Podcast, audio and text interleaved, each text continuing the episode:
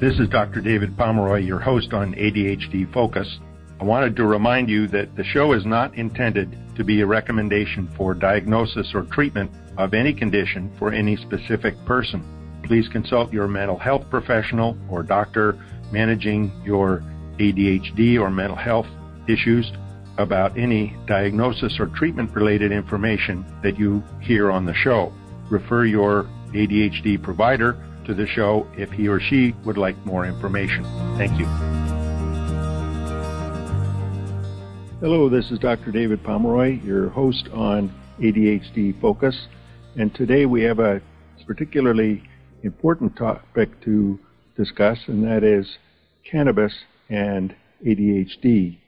There are more and more states that are legalizing Uh, cannabis for either medical use or general recreational use, and it has a particular specific effect on the ADHD brain and developing brain, so it's important that we talk about it.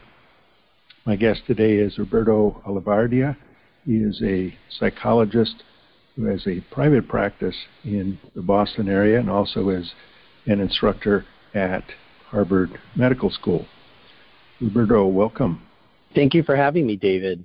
Let's just dive right into looking at what's the the scope of the issue in terms of how many, what percentage, as best we can tell, of teenagers, young adults um, are using cannabis?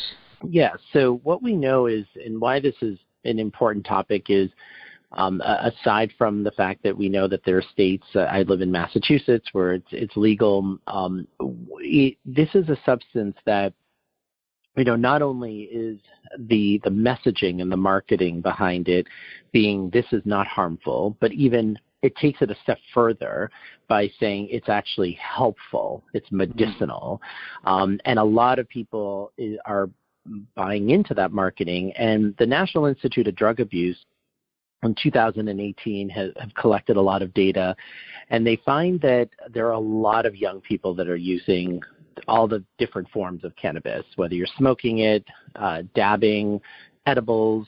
Um, 1.3% of eighth graders are using it on a daily basis. About 4.8% of 10th graders. That's that's that's what the National Institute of Drug Abuse.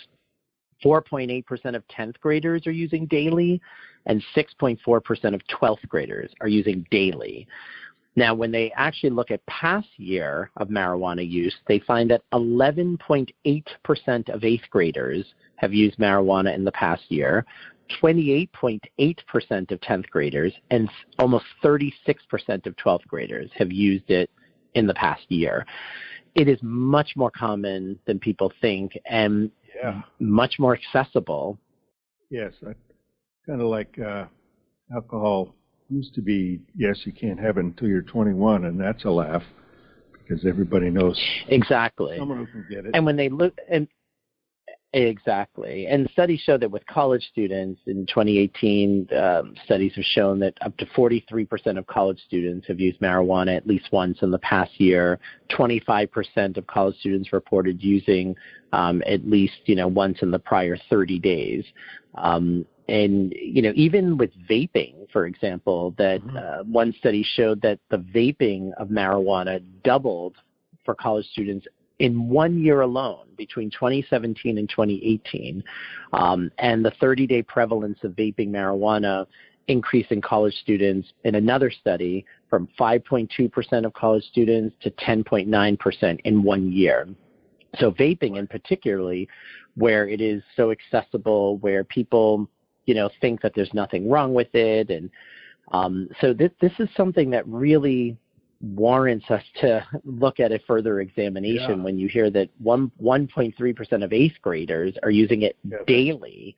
That just blows me away. And vaping, I know that the concentration of THC can be and often is much higher than what you'd get just uh, using a bong to smoke the the flower um, or even uh, edibles. And I think there's, probably a crossover between, oh, I'm vaping nicotine, that's healthier than smoking cigarettes, so there's no problem in vaping some weed. And that, that's exactly right.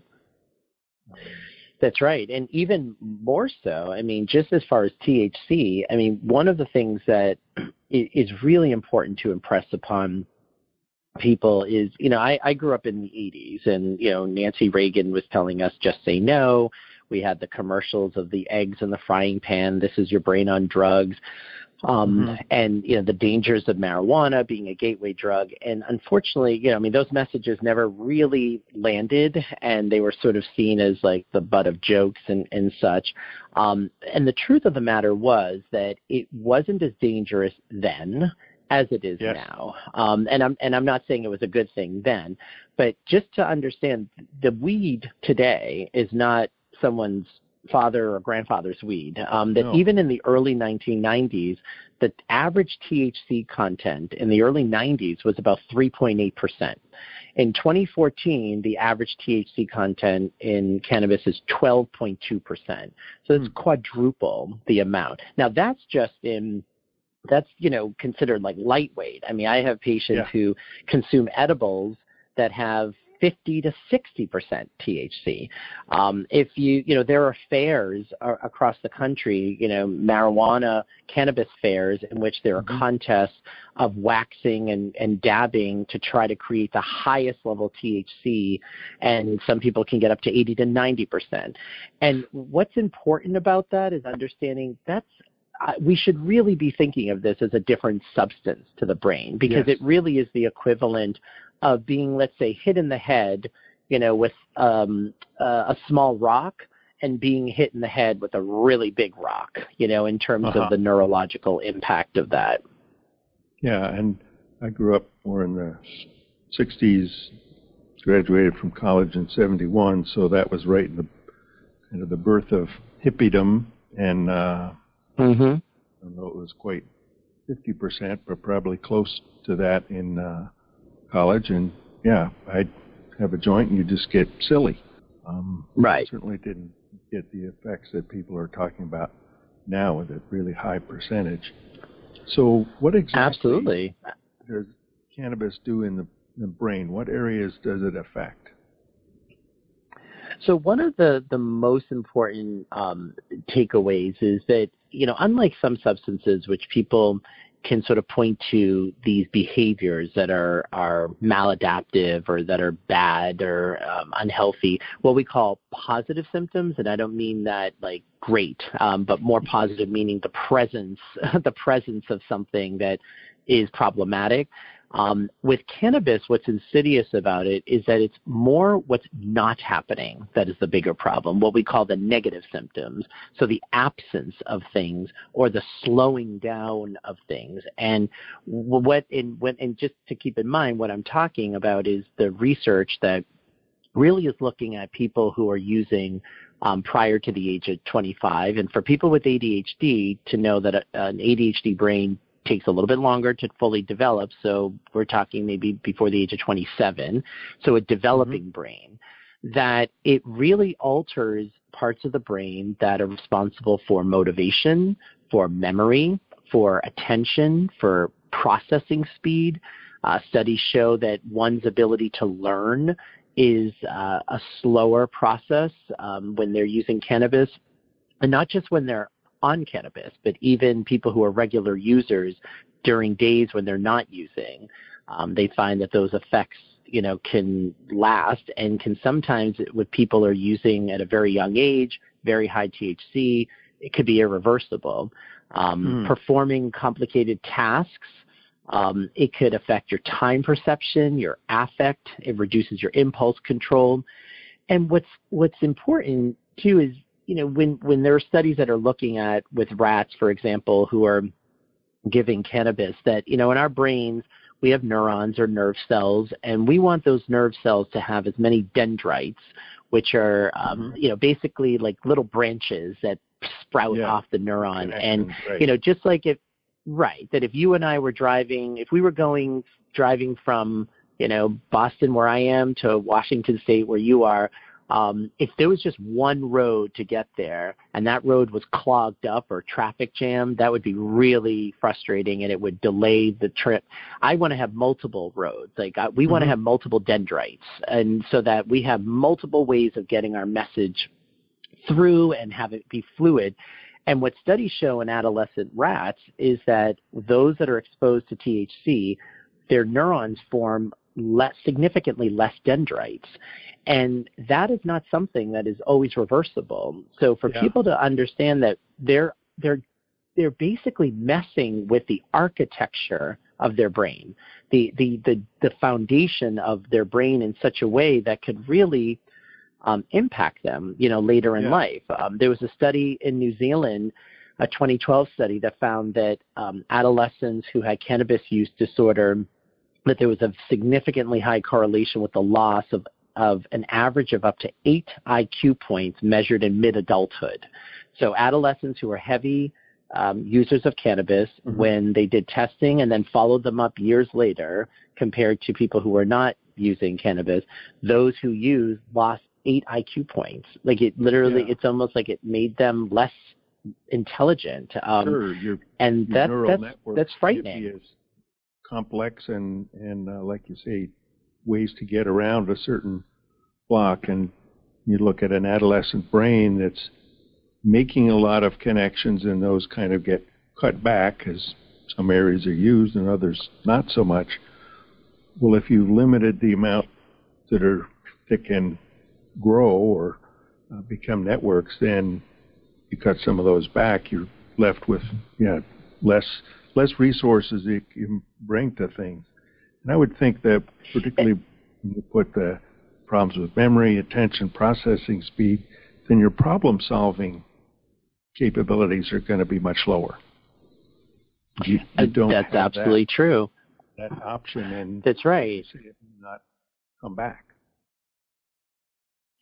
Right. And I think for adolescents, it's important, you know, for them to keep in mind that you know the executive demands of life increase obviously as we get older mm-hmm. and so a lot of adolescents i work with are like this is not interfering or impacting with my life i'm still yeah. able to do work and whatnot and then what they're not seeing is the writing on the wall that well when you're 25 when you're 30 and you're having to juggle many more things and and shift and balance and regulate, which already is problematic for people with ADHD. When you have to do that more, that's when you're really going to see the impact of it. Mm-hmm. And now, keep in mind, I, mean, I do work with adolescents who are already severely compromised because of their cannabis use, but a lot of them who are not in that zone where they really understand the full nature of it because they're saying, I don't see a problem. Um, right. And but what we know is that it's it's happening internally in their brain. They just don't know that the the, the architecture yeah. is being built, basically. Yeah, if you aren't using it, you can't see that you're not able to use it. Um, exactly. Sure, I would think you'd say, gee, all you have to do now is go to school, get your homework done. Yeah, you have to maybe do your laundry and but be there at meals. You don't have to shop for the meal, plan the meal, and take care of cleaning your apartment or room and keeping your calendar in terms of your job, your social things. There's so many more demands on that executive function um, that if you can't put those things together as fast, you're going to fall behind. That's right.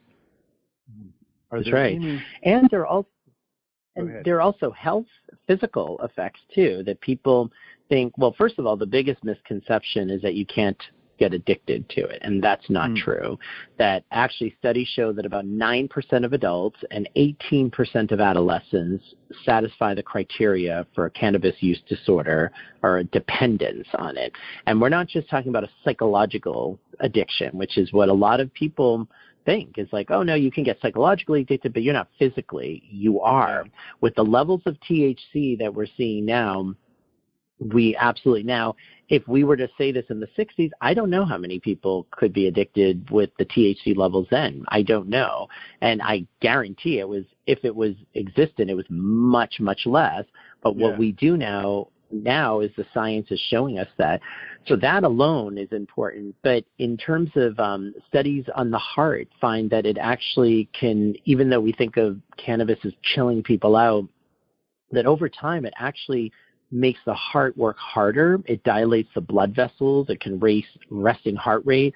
Um, one study mm-hmm. found there was a risk of heart attack is several times higher in the hour after smoking. If you have a pre-existing cardiovascular yeah. problem, then smoking um, weed is puts you at major risk. For people who take methylphenidate for their ADHD, to know that methylphenidate and cannabis interact with each other in a way that could cause increased heart strain.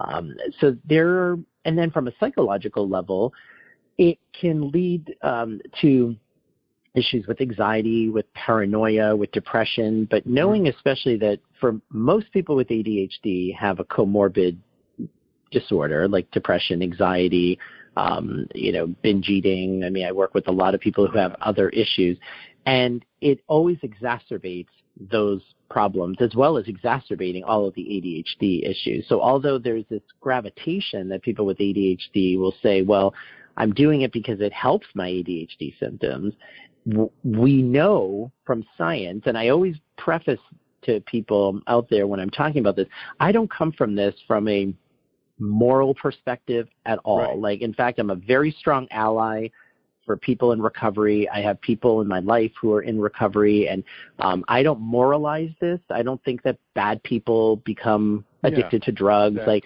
I understand that there we there are certain people. I have a very addictive personality. Like I get it, and so I want people to understand. I'm not coming from this perspective of you know, drugs are, I'm telling you drugs are bad because that's the thing to say. I'm going with the science, and what the science is showing is it's very alarming. I mean, even when I started delving into the scientific yeah. literature, I was surprised by some of the. I was just like you were surprised by hearing how many eighth graders are using daily. I was surprised by hearing how it affects the dendrites, um, how mm-hmm. there can be a yeah, correlation for certain people. major issue.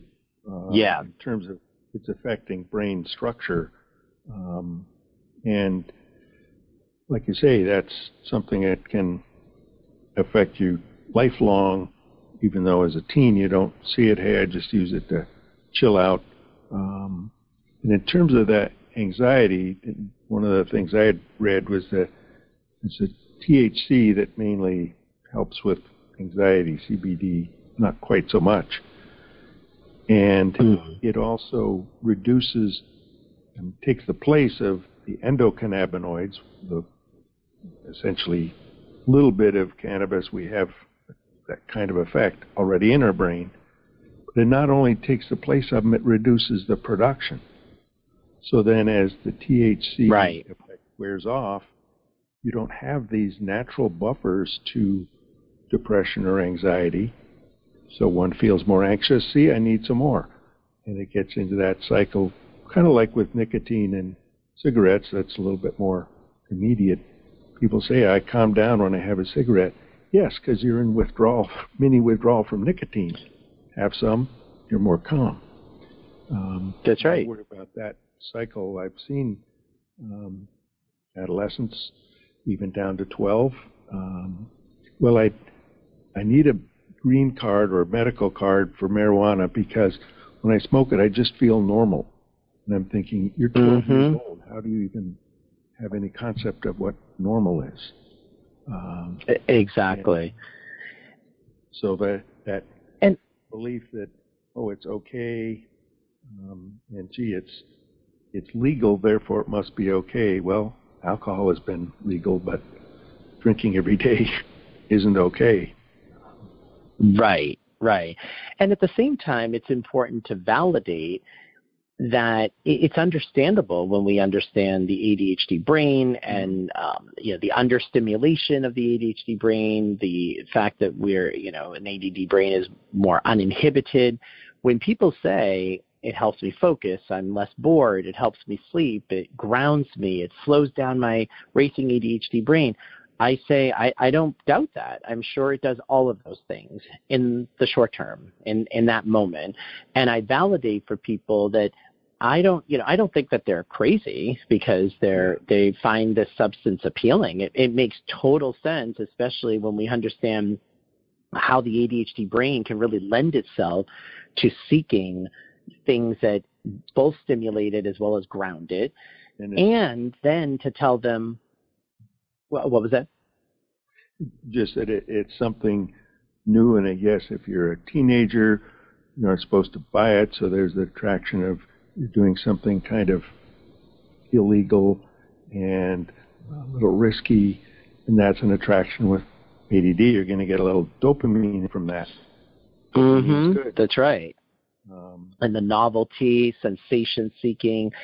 And at the same time, I tell them, well, just because it's doing those things, it does not mean it's medicinal. And that that's the what we have to understand is clinicians and for parents out there is there is major, major millions and millions of dollars of marketing that is being online. Oh, yeah. There are billboards even, oh, um, yeah, and that are pushing, yeah, pushing this message that this is medicine, um, and it is not medicine. There's a big difference between self-medicating oneself in an unhealthy mm-hmm. way and something that's truly medicinal. And that I find is probably the most important point I try to get across to people who are using is I don't doubt that they're having those short-term effects, but then I ask them, how is it working for you in the long term? Like, do you find that you can you can't find things fun unless you're um, yep. using weed, that you're using cannabis, and right, or you find your anxiety is you're you're reporting to me that your anxiety is actually getting worse over time, yet you're using cannabis, which you're saying is helping you. It, it's not helping you. In that moment, you know, just like I mean, you made the analogy to alcohol. Like if somebody said, "Oh, I drink five glasses of wine every night to go to sleep and it helps me sleep. Well, I don't doubt that it might help yeah, some people sleep, but that that yeah. yeah, and and not and not to mention what that does to your health. No one would say, "Well, then do that. That's what you should be right. doing every night." Um, well, right, exactly. The benefit, quote unquote, that uh, someone would see in using is that it takes care of those positive symptoms of ADD, what you can see, what I'm experiencing now. I don't feel good. I'm depressed. I'm anxious. Mm-hmm. Uh, I can escape and kind of chill out um, and relax. But like you say, they don't. You don't see the negative effects over long term. And of course, with ADD, it's the immediate that makes the difference. Long term is that could be next week. That's still long term. Um, but to mm-hmm. look at when you're 35, you want to be able to function pretty well, have a job that you can hold on to, have relationships that work, um, or just be playing video games, and even those you're not going to be very good at when you're high all the time. Right, or even yeah, or even if that's right. And and also just saying, you know, let's say if you're not, you know, in your parents' basement playing video games and you're working a 40-hour week, but you may not realize that you you could be limiting yourself in terms of the opportunities, in terms mm-hmm. of the kinds of jobs and careers that you want, the you know the the kind of life that you want. Um, because I, I also you know I work with young adults who are saying, well, I don't I didn't think there was a problem because I was working 40 hours a week. I'm not in my parents' basement playing video games. I'm not, you know, mm-hmm. eating to oblivion. And and then what they realized, um, and what I'm thinking of one patient in particular who came in um, to treatment, and he said, I, I realized that I was a pretty, I consider myself a bright person, he said. And I really, he asked me, he goes, is there research that shows that weed can make you dumb? He goes, mm-hmm. because he has ADHD, and he said, I know this is not the ADHD. He goes, I feel like what I thought I could do when I was 30, I feel like I'm so far behind that. And it's not yeah. the ADD because he goes, I've worked through that and I got, and I shared with him some of the research and he is convinced. He's like, I'm convinced that that happened to me. He goes because he started using when he was 14, used very heavily, very yeah. high THC edibles. Um, which, by the way, I mean, even going back to the marketing, is if you see how some of these edibles are packaged, they're packaged as gummy bears, they're packaged yeah, as sort of imitation Skittles and M and M's. Exactly. I mean, come on, like it's like with Joe Camel. What did we do with that? We had a very aggressive pushback to say you can't market, you know, to to young mm-hmm. people, and that's exactly what the marijuana industry, the cannabis industry, is doing. Um, but he realized that he was limiting himself. So, what can parents do? How can parents approach this? I can see, yes, it'd be nice to have a way to counter some of the marketing, but in terms of an individual uh, knowing how teens don't believe their parents know anything, would right. a parent be and the teen be better served by saying, I want you to talk to someone who can just look at the science and not tell you you're weak or dumb or you're uh, a bad person because you're doing it, because it's not a matter of willpower, it, uh, particularly with ADD. How can a parent help? Right. Hmm. I think at first, I mean, I when I talk to parents, I say, you know, when you have a child with ADHD, it's really important to start conversations as proactively as possible about things like impulse control and and things like that. You know, I have a son. He's 15. He has ADHD as as I do. And I remember when he was young, um, it wouldn't be conversations about drugs, but I would say, you know, when we people with ADHD, when we like something, we like it a lot. Um, and you know, we would sort of chuckle about it. And I I would use the analogy of like Oreos. Like I I'm convinced first of all that there's some like addictive substance in the cream of Oreos. yeah, yeah, But um, um, I said, sugar. you know, Daddy loves his Oreos, and and I don't. You know, it's very hard for me to have a package in the house because I can just like rip through it. I said, now I might buy the little package of six because I don't want to say, oh, I can't have Oreos. Like I want to enjoy Oreos, but I have to know, I know where my limit is. And I would start with conversations like that at very young age, like basically introducing the idea of regulation and not having shame that that's something mm-hmm. that you have to regulate. You know, that there's no, uh, you know, there's no shame that, yes, there are lots of people that can have packages and packages of Oreos in their house and be fine with it. And that's fine. I mean, I, yeah. that's just what it is. Um, so we want to disconnect from the shame that this is something that could be problematic. And then as he got older, you know, around middle school, we did start having conversation. I'm a big music fan. I love music, mm-hmm. and um, and so a lot of times with some of the music that I listen to, some of the artists are dead and have died of drug overdoses. And you know, when we have seen great, you know, films and movies and um my kids will be like oh what's that actor doing now? And i'm like oh like i remember you know we talked about chris farley from saturday night live one of my favorite comedy movies is tommy boy and and he died of a drug overdose which was yeah, you know tragic. And they're like gosh john belushi right all of these. And so then i would say you know you're when you start school you're going to start to know people that are going to be vaping and that you know are doing these substances and they're not going to think there's a problem with it but I, I say, but number one, understand that there is problems, you know, with that, and I explained mm-hmm. it. But then yep. I said, number two, as someone with ADHD, what we know that is a, a reality is that the bridge between experimentation and dependence is a much shorter bridge for people with ADHD. That's a great that if you get a re- if you, if you get a reward from it, it's much more difficult to just say, "Oh, I'm not going to have any more of that." Right. The ADD brain being less sensitive to reward that is needing a relative higher hit of dopamine to get the same reward. And of course, some is good, more must be better. Um, exactly. Dependence, and I like this cycle. Um, exactly, and and and I said that that's really you know important, and having those you know conversations. Now, the other thing too is to not moralize it. So not um, even if you're talking about other people and and saying like, oh my gosh, I can't believe the neighbor's son next door, you know, I found yeah. out he's addicted to opiates. You know, oh my God, what a I thought he was such a nice kid. You know that we don't want to we want to move away from this idea that bad people do drugs. Lots of really really yep. good people, very compassionate people have engaged in and have problems with drugs and alcohol.